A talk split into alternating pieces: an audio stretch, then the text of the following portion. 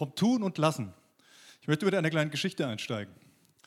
Ein Mann im besten Alter, vielleicht so ein paar Jahre älter als ich, hat einen freien Tag von der Arbeit. Es ist schönes Wetter draußen, er überlegt sich, was mache ich denn heute mal?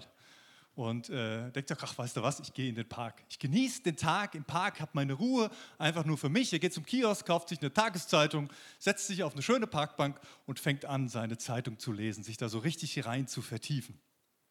Dauert einen Augenblick. Irgendwann kommt ein jüngerer Mann vorbei.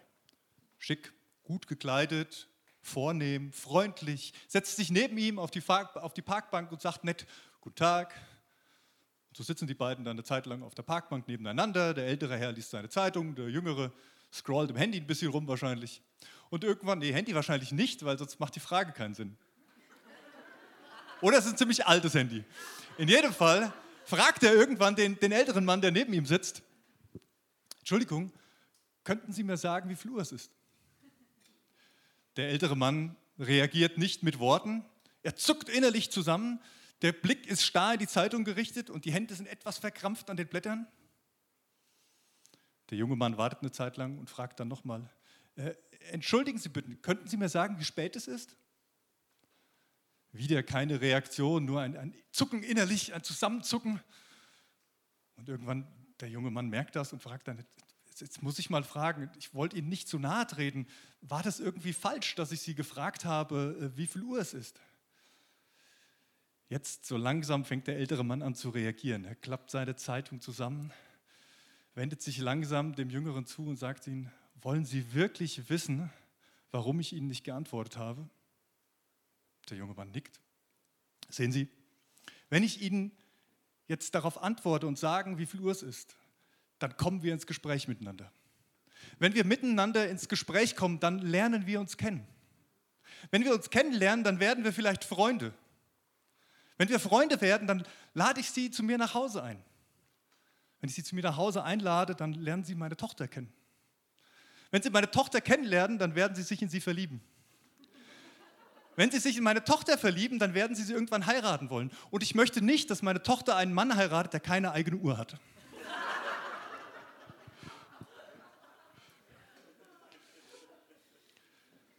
Heute geht es ums Loslassen. Manche Dinge versuchen wir verzweifelt festzuhalten und zu kontrollieren.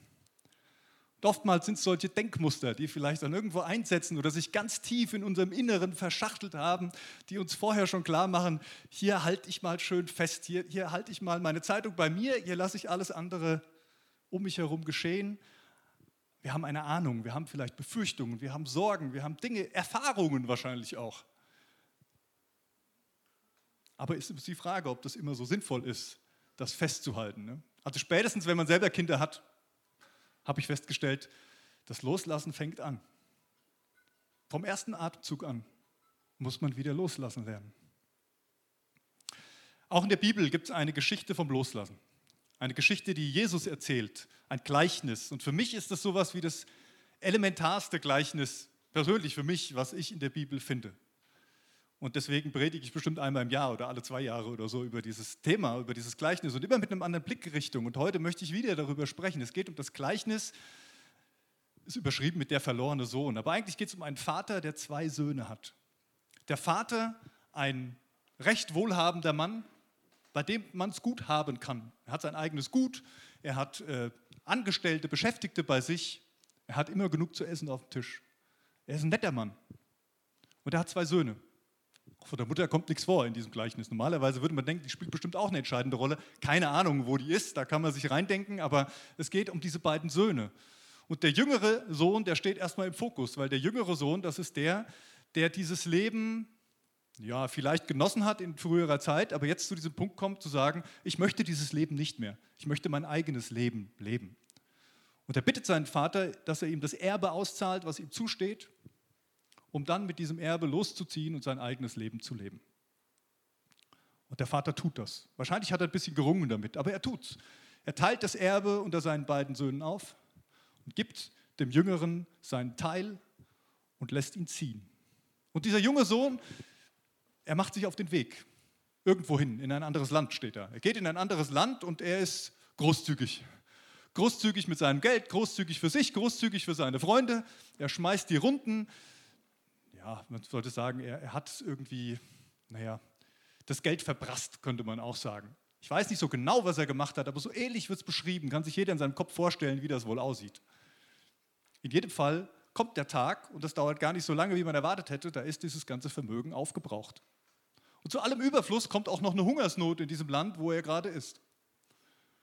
Und das bedeutet, dass er, der so viel hatte, der den anderen immer was ausgeben konnte, auf einmal nichts hat und selber gucken muss, wo er was zu essen herkriegt.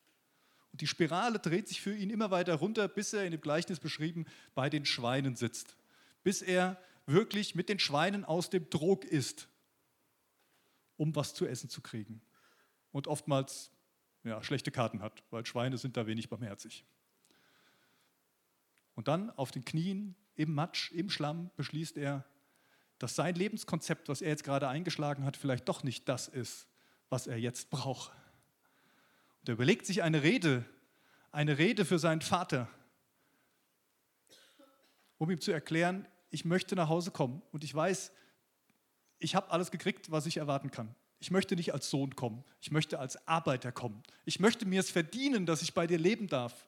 Ich möchte was tun dafür, dass ich wieder an deinem Tisch sitzen darf oder zumindest mit den Angestellten am Tisch sitzen darf, weil die, die haben alles, was sie brauchen. Denen geht es besser als mir jetzt. Und so macht er sich auf den Weg, die lange Reise zurück. Und jetzt kommt eigentlich die, die schönste Stelle, wenn ich in diesem Gleichnis, dass der Vater schon wartet, dass er ihn von weitem kommen sieht, dass er die Füße in die Hand nimmt und ihm entgegenrennt, ihm um den Hals fällt. Dreckig und, und stinkend wie er ist, das macht dem Vater überhaupt nichts aus. Nimmt ihn in den Arm, er küsst ihn und dann will der Junge anfangen, seine, seine Rede zu schwingen, um seine Entschuldigung, dass er doch nur arbeiten will. Und der Vater sagt, stopp, sei still, du bist Sohn, komm rein, wir machen dich sauber, du kriegst den Ring des Sohnes, du kriegst neue Kleider, wir schlachten das, Mastvieh, das Mastkalb und wir, wir feiern ein Fest. Wir lassen es richtig krachen, weil du bist verloren gewesen und bist zurückgekommen. Und dann gibt es eben noch den zweiten Sohn, den älteren, der nicht so rebelliert hat gegen das Lebenskonzept seines Vaters, sondern der sich dem angepasst hat, der mitgemacht hat, der fleißig war, der geschafft hat, an vielen Stellen, der vielleicht auch eine, eine Verantwortungsposition die, auf diesem Gut mittlerweile hatte. Und der bekommt das von weitem mit, weil er auf dem Feld arbeitet, wie immer, dass da ein Fest im Gange ist und er fragt, was ist da los? Und die, die Bediensteten sagen, dein Bruder ist zurück. Und dann feiert, dein Vater feiert ein Fest für ihn. Und dann merkt er, wie Ärger in ihm aufsteigt. Wieder was oh, kommt, ein Kloß im Hals und sagt, das ist nicht fair. Das ist nicht fair. Der, der alles durchgebracht hat, der kriegt jetzt ein Fest und ich, der immer alles tut, alles versucht richtig zu machen, ich kriege dieses Fest nicht. Was soll das jetzt? Der Vater kriegt es mit, er wendet sich ihm zu, er geht hin und sagt, mein Sohn, komm rein. Komm rein, denn dein Bruder ist wieder da. Und er merkt, wie es ihm schwerfällt, diesem Älteren. Der sagt, pass auf, du konntest auch immer alles bei mir haben. Du kannst alles haben, alles, was mir ist, ist auch dir. Also komm rein und lass uns gemeinsam feiern. Und dann endet diese Geschichte. Offener Schluss. Keine Ahnung, ob er es hineinpackt. Ein Gleichnis, was Jesus zu den Religiösen spricht. Also zu denen, die sich wahrscheinlich eher mit dem älteren Sohn vergleichen. Die versuchen, alles richtig und gut zu tun. Tun und lassen, das ist die Frage. Diese drei Personen, der Vater, der in dem Gleichnis natürlich auch für Gott steht, keine Frage. Der jüngere Sohn, der Rebell und der ältere Sohn, vielleicht eher der religiöse, der angepasste, sie sind ganz unterschiedlich. Sie reagieren ganz unterschiedlich. Aber, und das ist der Punkt, wo ich heute darauf hinaus will, sie sind auch gleich. Denn sie haben die gleichen Bedingungen. Sie stehen oft vor den gleichen Herausforderungen. Sie müssen die gleichen Entscheidungen treffen. Und sie haben die gleiche Einladung. Lass uns das mal angucken. Mein erster Gedanke zu diesem Sonntagmorgen heute ist 2.1, so steht es bei mir, die Herausforderung loslassen, loszulassen. Es geht ums Loslassen heute. Und es gibt immer die Herausforderung, loszulassen. Du wirst herausgefordert, loszulassen. Passiert nicht einfach so. Manchmal lassen wir auch einfach Dinge los. Ja, der jüngere Sohn, der hat beschlossen, sein Zuhause loszulassen, weil er was anderes haben wollte. Das war jetzt keine Herausforderung für ihn. Das war sein Wunsch, das war sein Wille. Für den Vater war es wahrscheinlich schon eher eine Herausforderung. Er musste seinen Sohn gehen lassen. Ja, er hat ihm auch das Geld gegeben, aber wenn er ein guter Vater war, dann wird ihm der Verlust seines Sohnes mehr geschmerzt haben als das Geld, was er durchgebracht hat. Aber ja, es hat ihn was gekostet, ihn loszulassen. Es hat ihn herausgefordert, im besten Sinne des Wortes, nicht mit ihm am Küchentisch zu diskutieren darüber, wie dumm er doch ist und wie was er sich einbildet, da jetzt so einen Weg einzuschlagen. Nein, er lässt ihn gehen. Der jüngere Sohn wurde dann später auch herausgefordert. Eben, wie gesagt, nicht die Heimat zurückzulassen, sondern dann, als er bei den Schweinen saß, als er nichts mehr hatte. Er wurde herausgefordert, sein Lebenskonzept loszulassen seine Freiheit, die er sich genommen hatte, ein Stück weit wieder aufzugeben. Anzuerkennen, dass das, wo er war, das, was er abgelehnt hatte, vielleicht doch nicht so schlecht war. Dass sein Weg, den er eingeschlagen hat, vielleicht doch nicht der richtige war. Und das muss man auch loslassen. Das ist eine große Herausforderung. Unsere Denksysteme, unsere Denkmuster loszulassen. Und der ältere Sohn, er steht auch vor der Herausforderung loszulassen, als sein Bruder wieder da ist. Halte ich fest an meinem Leistungsprinzip? Halte ich fest an meinem Gerechtigkeitsdenken? Oder schaffe ich den Schritt hinein in das Haus des Vaters? Da, wo die Freude ist, da, wo das Fest stattfindet, da, wo die Gemeinschaft ist. Sie alle drei sind herausgefordert, loszulassen. Und es geht hier immer um bestimmte Zeitpunkte. Ihr merkt das, es gibt so Momente, wo wir herausgefordert werden. Das ist meistens nicht, nicht so permanent. Ja, Herausforderungen sind auch manchmal permanent, aber diese Loslassherausforderungen, die, die, die spitzen sich zu auf eine bestimmte Situation, auf einen bestimmten Zeitpunkt. War die Vergangenheit deswegen falsch? Nö. Nein, aber vielleicht läuft nicht immer alles geradlinig durch. Nicht das, was gestern richtig war, ist auch morgen richtig.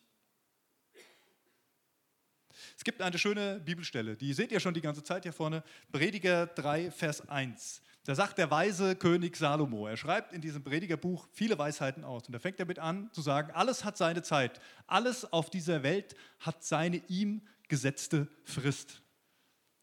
Ja, und dann führt er weiter aus, geboren werden und sterben hat seine Zeit, pflanzen hat seine Zeit, ausreisen hat seine Zeit, töten hat seine Zeit. Und das Heilen hat seine Zeit, niederreisen hat seine Zeit, wie auch das Aufbauen, weinen hat seine Zeit, lachen hat seine Zeit, klagen, tanzen, Steine zerstreuen, Steine sammeln, umarmen hat seine Zeit, loslassen hat seine Zeit. Und so weiter und so fort. Er führt viele Dinge auf. Und nicht das eine ist richtig und das andere ist falsch, sondern er sagt, alles hat seinen gesetzten Zeitpunkt. Lebensphasen, Situationen, Augenblicke. Er sagt, es ist nicht einfach so, weil es in uns ist, sondern weil Gott die festgesetzt hat. Weil Gott Zeiten festgesetzt hat. Deswegen passiert das. Es gibt festgesetzte Punkte, wo etwas zu Ende geht. Das gehört zum Leben dazu. Auch dieser Sommer wird zu Ende gehen. Manch einer schreit, juhu, endlich. Mancher sagt, schade, muss ich wieder ein ganzes Jahr warten, bis es endlich wieder Sommer wird. Und wenn wir uns die Natur angucken, dann entdecken wir das ja an vielen Stellen, dass Dinge zu Ende gehen, ein Zyklus zu Ende geht, damit ein neuer Zyklus beginnen kann. Und manchmal kann es sein, dass das Gute von gestern der Feind von morgen ist. Manchmal kann es sein, dass das Gute von gestern meiner Zukunft im Weg steht. Die Herausforderung loszulassen. Ich weiß nicht, ob du dir jetzt irgendeine Situation einfällt oder du das Gefühl hast, Mensch, ich bin gerade in so einer Lebensphase oder an so einem Punkt, wo, wo ich herausgefordert bin. Wo ich herausgefordert bin, loszulassen, damit was Neues beginnen kann. Der zweite Gedanke, was die drei gemeinsam haben, ist eine Entscheidung. Die Entscheidung, sich darauf einzulassen die Entscheidung, sich auf diese Herausforderung, auf dieses Loslassen einzulassen. Der Vater, er tut's. Es wird nicht beschrieben, ob er, ob er dabei irgendwie, ähm, ob es ihm dabei gut ging oder nicht so gut ging, aber er tut's. Vielleicht aufgrund seiner Weisheit lässt er diesen jüngeren Sohn einfach ziehen. Er gibt ihm das, was er möchte. Wahrscheinlich hat er erkannt, es bringt sowieso nichts, jetzt ihn davon abzuhalten. Er lässt sich auf diese Entscheidung ein. Der jüngere Sohn, er lässt sich auch darauf ein. Er kehrt als Tagelöhner zurück zu seinem Vater. Er lässt sich darauf ein, seinen Stolz im Matsch bei den Schweinen zu lassen und nach Hause zu laufen. Und der ältere Sohn? Die Frage bleibt offen in dieser Geschichte. Lässt er sich darauf ein, in das Haus zu kommen, wo der Vater ist? Dieses Einlassen tut weh. Das kostet was. Davon bin ich überzeugt. Johannes 15, ihr habt es hier vorne stehen, sagt Jesus ein weiteres Gleichnis. Er sagt, ich, also Jesus, bin der wahre Weinstock und mein Vater ist der Weingärtner. Er schneidet jede Rebe ab, die keine Frucht bringt und beschneidet auch die Reben, die bereits Früchte tragen, damit sie noch mehr Frucht bringen. Meine Gartenerfahrungen sind begrenzt, aber ich weiß noch, als ich angefangen habe, so ein bisschen äh, Gartenbau zu betreiben, also wir haben auch so einige Sträucher und ein Beet und ein paar Bäume und so. Und am Anfang, oh, ich wollte nicht wegschneiden. Ne? Ich dachte immer, das kann ich doch nicht machen, das ist so schön. Ich kann dem Baum doch jetzt nicht einfach die Sachen abschneiden. Das, aber mittlerweile habe ich gelernt, wie wichtig es ist, dass dieser Baum oder dieser Stock oder dieses Ding beschnitten wird, damit es Frucht bringt. Damit es, diesem, damit es dieser Pflanze gut geht, muss man manchmal Hand anlegen und muss manche Dinge wegschneiden. Alte Triebe zum Beispiel, alte ungesunde Triebe, die kranke Triebe. Da geht ganz viel Kraft flöten, wenn man die einfach dran lässt. Es ist wichtig für, diesen, für diese Pflanze, dass die abgeschnitten werden. Vielleicht ist es ja bei uns auch so. Manchmal gut ist, die alten ungesunden Triebe abzuschneiden. Zu sagen, die lasse ich mal los, die haue ich mal raus. Aber hier in diesem Gleichnis steht, es sind eben nicht nur die Triebe, die keine Frucht bringen, die abgeschnitten werden, sondern es sind auch die, die bereits Früchte tragen, damit sie noch mehr Frucht bringen. Es ist nicht nur einfach darum, es geht nicht nur darum, das Schlechte einfach loszulassen. Da sind wir uns ja alle einig, das wollen wir. Manchmal gelingt es, manchmal auch nicht. Es geht um das Prinzip des Loslassens, damit etwas Neues wachsen kann, damit etwas Neues entstehen kann. Loslassen ist nicht weglaufen. Loslassen bedeutet nicht verdrängen oder irgendwie umgehen, umschiffen. Nein, loslassen ist eine bewusste Entscheidung. Und es geht um die Frage, worauf fokussiere ich meine Energie? Was ist jetzt dran? Alles hat seine Zeit, ihr erinnert euch. Was ist jetzt dran? Was braucht jetzt meine Energie? Eine Wildwuchs im Garten, ja, da wächst natürlich auch was. Viel Zeug, was alles bewaldet, aber da wachsen auch Früchte, das ist gar keine Frage. Aber die Qualität dieser Frucht wird leiden, wenn ich es einfach irgendwie wachsen lasse.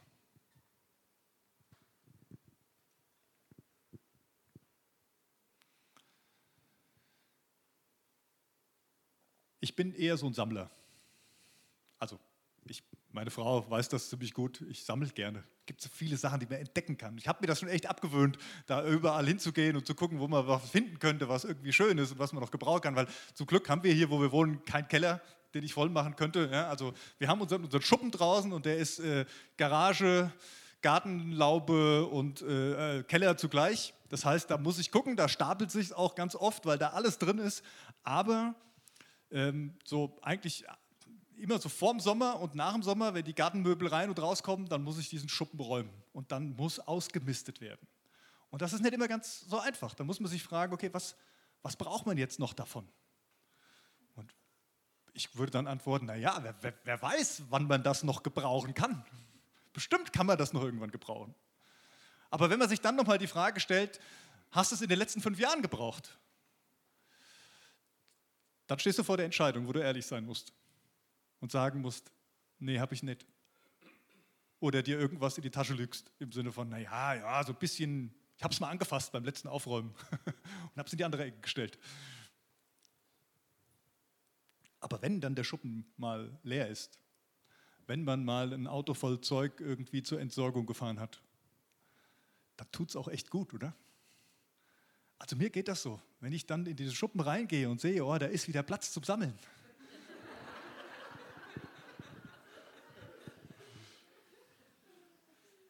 Das ist doch echt gut, oder? Das befreit doch, wenn dieser Kram mal weg ist. Ich kann mich noch erinnern, als wir umgezogen sind vor acht Jahren von der Wohnung hier in Butzbach hier, hierher. Spätestens da habe ich mir geschworen, wenn ich nochmal einen Keller habe, das passiert mir nicht mehr. Also so Umzüge sind heilsam, sage ich euch, weil man dann loslassen muss, weil man den ganzen Kram nicht wieder einpacken kann und irgendwo anders mit hinschleppen. Es befreit. Es tut gut, auch wenn es vielleicht am Anfang wehtut, die Dinge loszulassen. Der Vater, er ist frei. Der Vater in diesem Gleichnis, er ist frei. Er hat sich befreit. Er hat losgelassen. Und er ist so frei, dass er warten kann auf seinen Sohn, dass er es mitkriegt, wenn er wieder zurückkommt, dass er ihn von weitem sieht. Er ist so frei, dass er seine Füße in die Hand nimmt und rennt. Das war für einen orientalischen Mann in seinem Alter, seines Stand, äh, echt, echte Blamage. Ja? Das machte man nicht, da zu rennen. Aber er ist befreit dazu, es zu tun. Er ist frei, ihn in die Arme zu nehmen und sich einzusauen, wahrscheinlich, weil der dreckig war. Und es macht ihm nichts aus. Er ist frei dazu zu feiern. Er ist frei, Verträge, die er mit seinem Sohn geschlossen hat, als er ihm das Erbe ausgezahlt hat, zu ändern. Und sagen, es ist mir doch egal, was wir damals gemacht haben. Du bist mein Sohn und jetzt bist du wieder hier. Weil er losgelassen hat. Und auch der jüngere Sohn, er hat losgelassen. Er hat seine Rebellion gegen den Vater losgelassen. Und er ist frei, das anzunehmen, was der Vater ihm entgegenbringt. Er ist frei, in die Arme des Vaters hineinzugehen. Sich nicht zu schämen, doch bestimmt hat er sich ein bisschen geschämt, aber es hat ihn nicht davon abgehalten. Es anzunehmen und es sich gut tun zu lassen, nach Hause zu kommen. Und der ältere Sohn, er wirkt unfrei in dieser Geschichte. Er wirkt so, als könnte er sich nicht einfach so befreien, als könnte er es nicht einfach ablegen und sich auch darüber freuen, dass der Bruder wieder zurück ist. Er wirkt, als wäre er gefangen in seinem Leistungsdenken, in seinem Tun. Es bleibt offen, ob er reingegangen ist. Und das führt mich zum dritten Gedanken. Die Entscheidung. Die Entscheidung zu befreit, zu befreite leben, die Entscheidung befreit, die Entscheidung, die Einladung befreit zu leben. Jetzt habe ich es richtig die Einladung, befreit zu leben. Denn die wird ausgesprochen. Das ist das, was der Vater in diesem Gleichnis tut. Er lädt ein, das Haus zu kommen. Und Jesus spricht das aus, weil er sagt, das ist die Einladung Gottes. Das ist die Einladung Gottes für, für dich, wenn du gegen Gott rebelliert hast und gesagt hast, ey Gott, du engst mich nur ein, lass mich in Ruhe, ich mache mein eigenes Ding. Das ist die Einladung für dich, wenn du versucht hast, immer alles richtig zu machen und Gott zu gefallen. Er sagt, meine Arme sind offen, meine Tür ist offen, komm hinein in das Haus des Vaters, komm hinein da, wo das befreite Leben stattfindet. Lass los. Lass los, damit du befreit in die Zukunft gehen kannst. Lass los, damit Gott seinen Segen in dein Leben geben kann. Halte nicht an der Vergangenheit fest, die deine Zukunft vielleicht blockiert. Öffne dich für Gottes Reden, damit er dir zeigt, wann es an der Zeit ist, etwas loszulassen. Um hineinzukommen in das, was Gott wirklich für dich hat.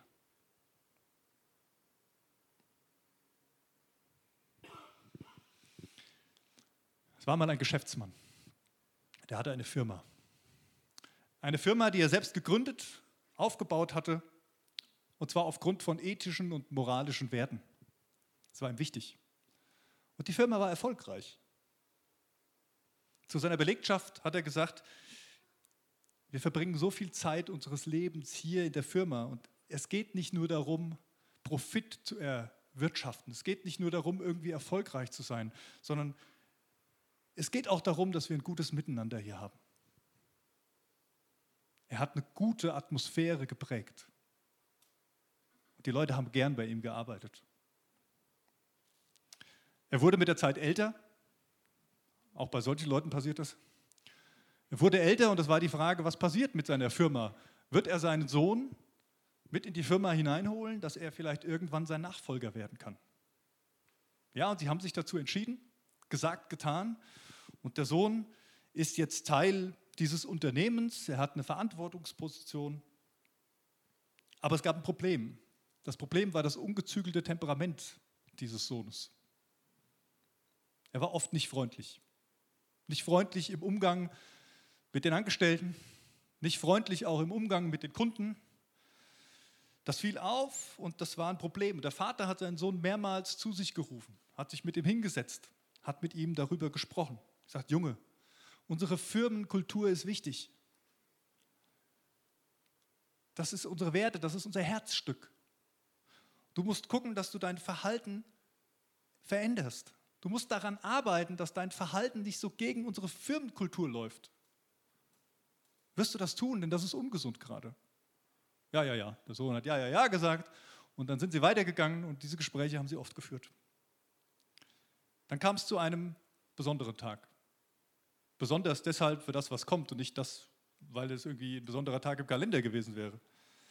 Der Chef kommt in die Firma gefahren und er kriegt schon mit, hier ist irgendein Tumult. Die Angestellten sind alle irgendwie aufgeregt, stehen da beieinander und er sieht, wie sein Sohn einen Mitarbeiter vor versammelter Mannschaft in den Senkel stellt, anschreit, ihn niedermacht.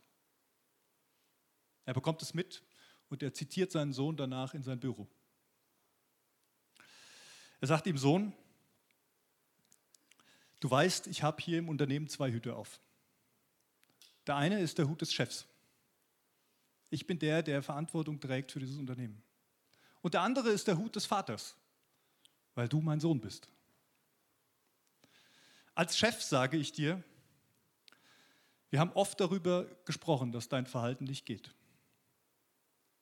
Dass es nicht mit unserer Firmenkultur, mit unseren Werten übereinstimmt. Aber du hast nichts dafür getan, dein Verhalten zu ändern. Du bist gefeuert. Ein Augenblick der Stille. Danach blickt er ihn wieder an und sagt, und jetzt rede ich mit dir als Vater. Sohn, ich habe gehört, dass du gerade deinen Job verloren hast. Kann ich dir in der kommenden Zeit irgendwie helfen?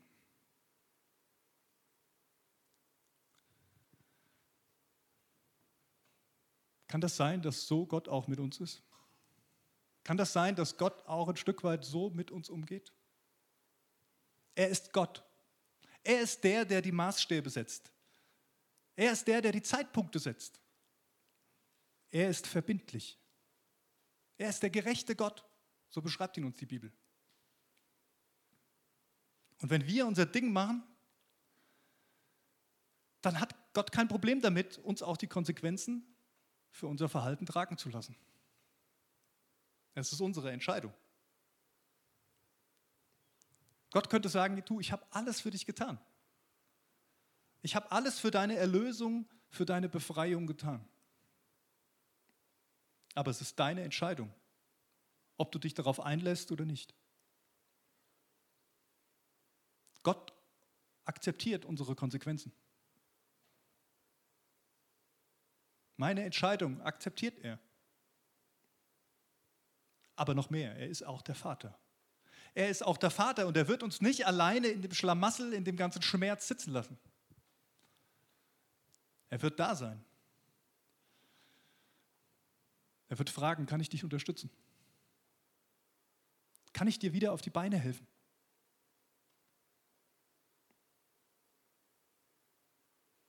Vielleicht ist es an der Zeit, auch was loszulassen, was in der Vergangenheit gut war.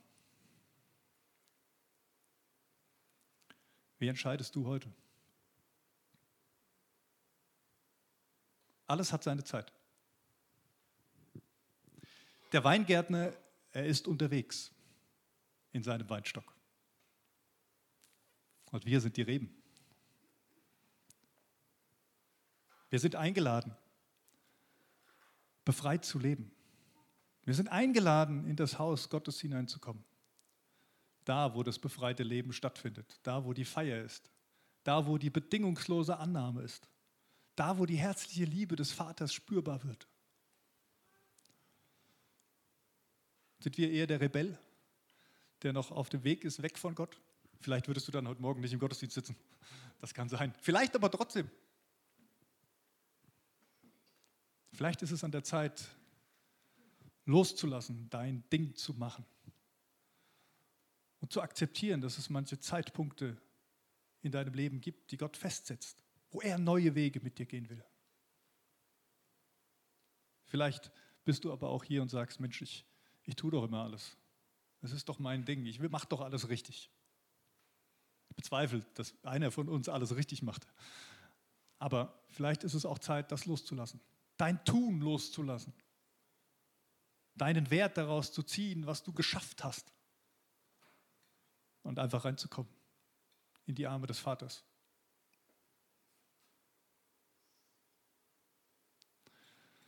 Ich werde jetzt beten und dann lade ich dich ein, dir einen ganz kleinen Moment Zeit für dich zu nehmen und zu fragen, wo du stehst, welcher Lebensabschnitt gerade bei dir dran ist. Vielleicht auch einfach Gott zu fragen, zu sagen, Herr, ich, ich möchte hören, wie du es siehst. Was ist dran bei mir? Wo bist du unterwegs in meinem Lebensgarten?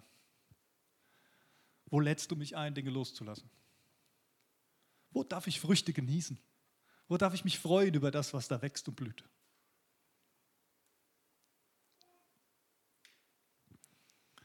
Jesus Christus, ich danke dir von Herzen für dieses Gleichnis.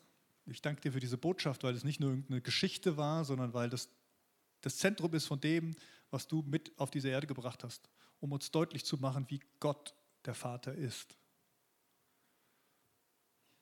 Und wie wir leben können, um hineinzukommen in diese in dieses Geschenk Gottes, in dieses Miteinander, in dieses befreite Leben. Herr, ich möchte dich bitten, dass du uns jetzt begegnest, in der Stille begegnest und uns einen Hinweis darum gibst, wo es bei uns an der Zeit ist, loszulassen. Welche Themen das sind. Herr, ich möchte dich bitten, dass du uns nicht verschonst das hätte der Vater in dieser Geschichte als Geschäftsmann auch machen können. Er hätte seinen Sohn einfach verschonen können und sagen können, naja, komm, da müssen sie jetzt damit leben. Er ist halt mein Sohn.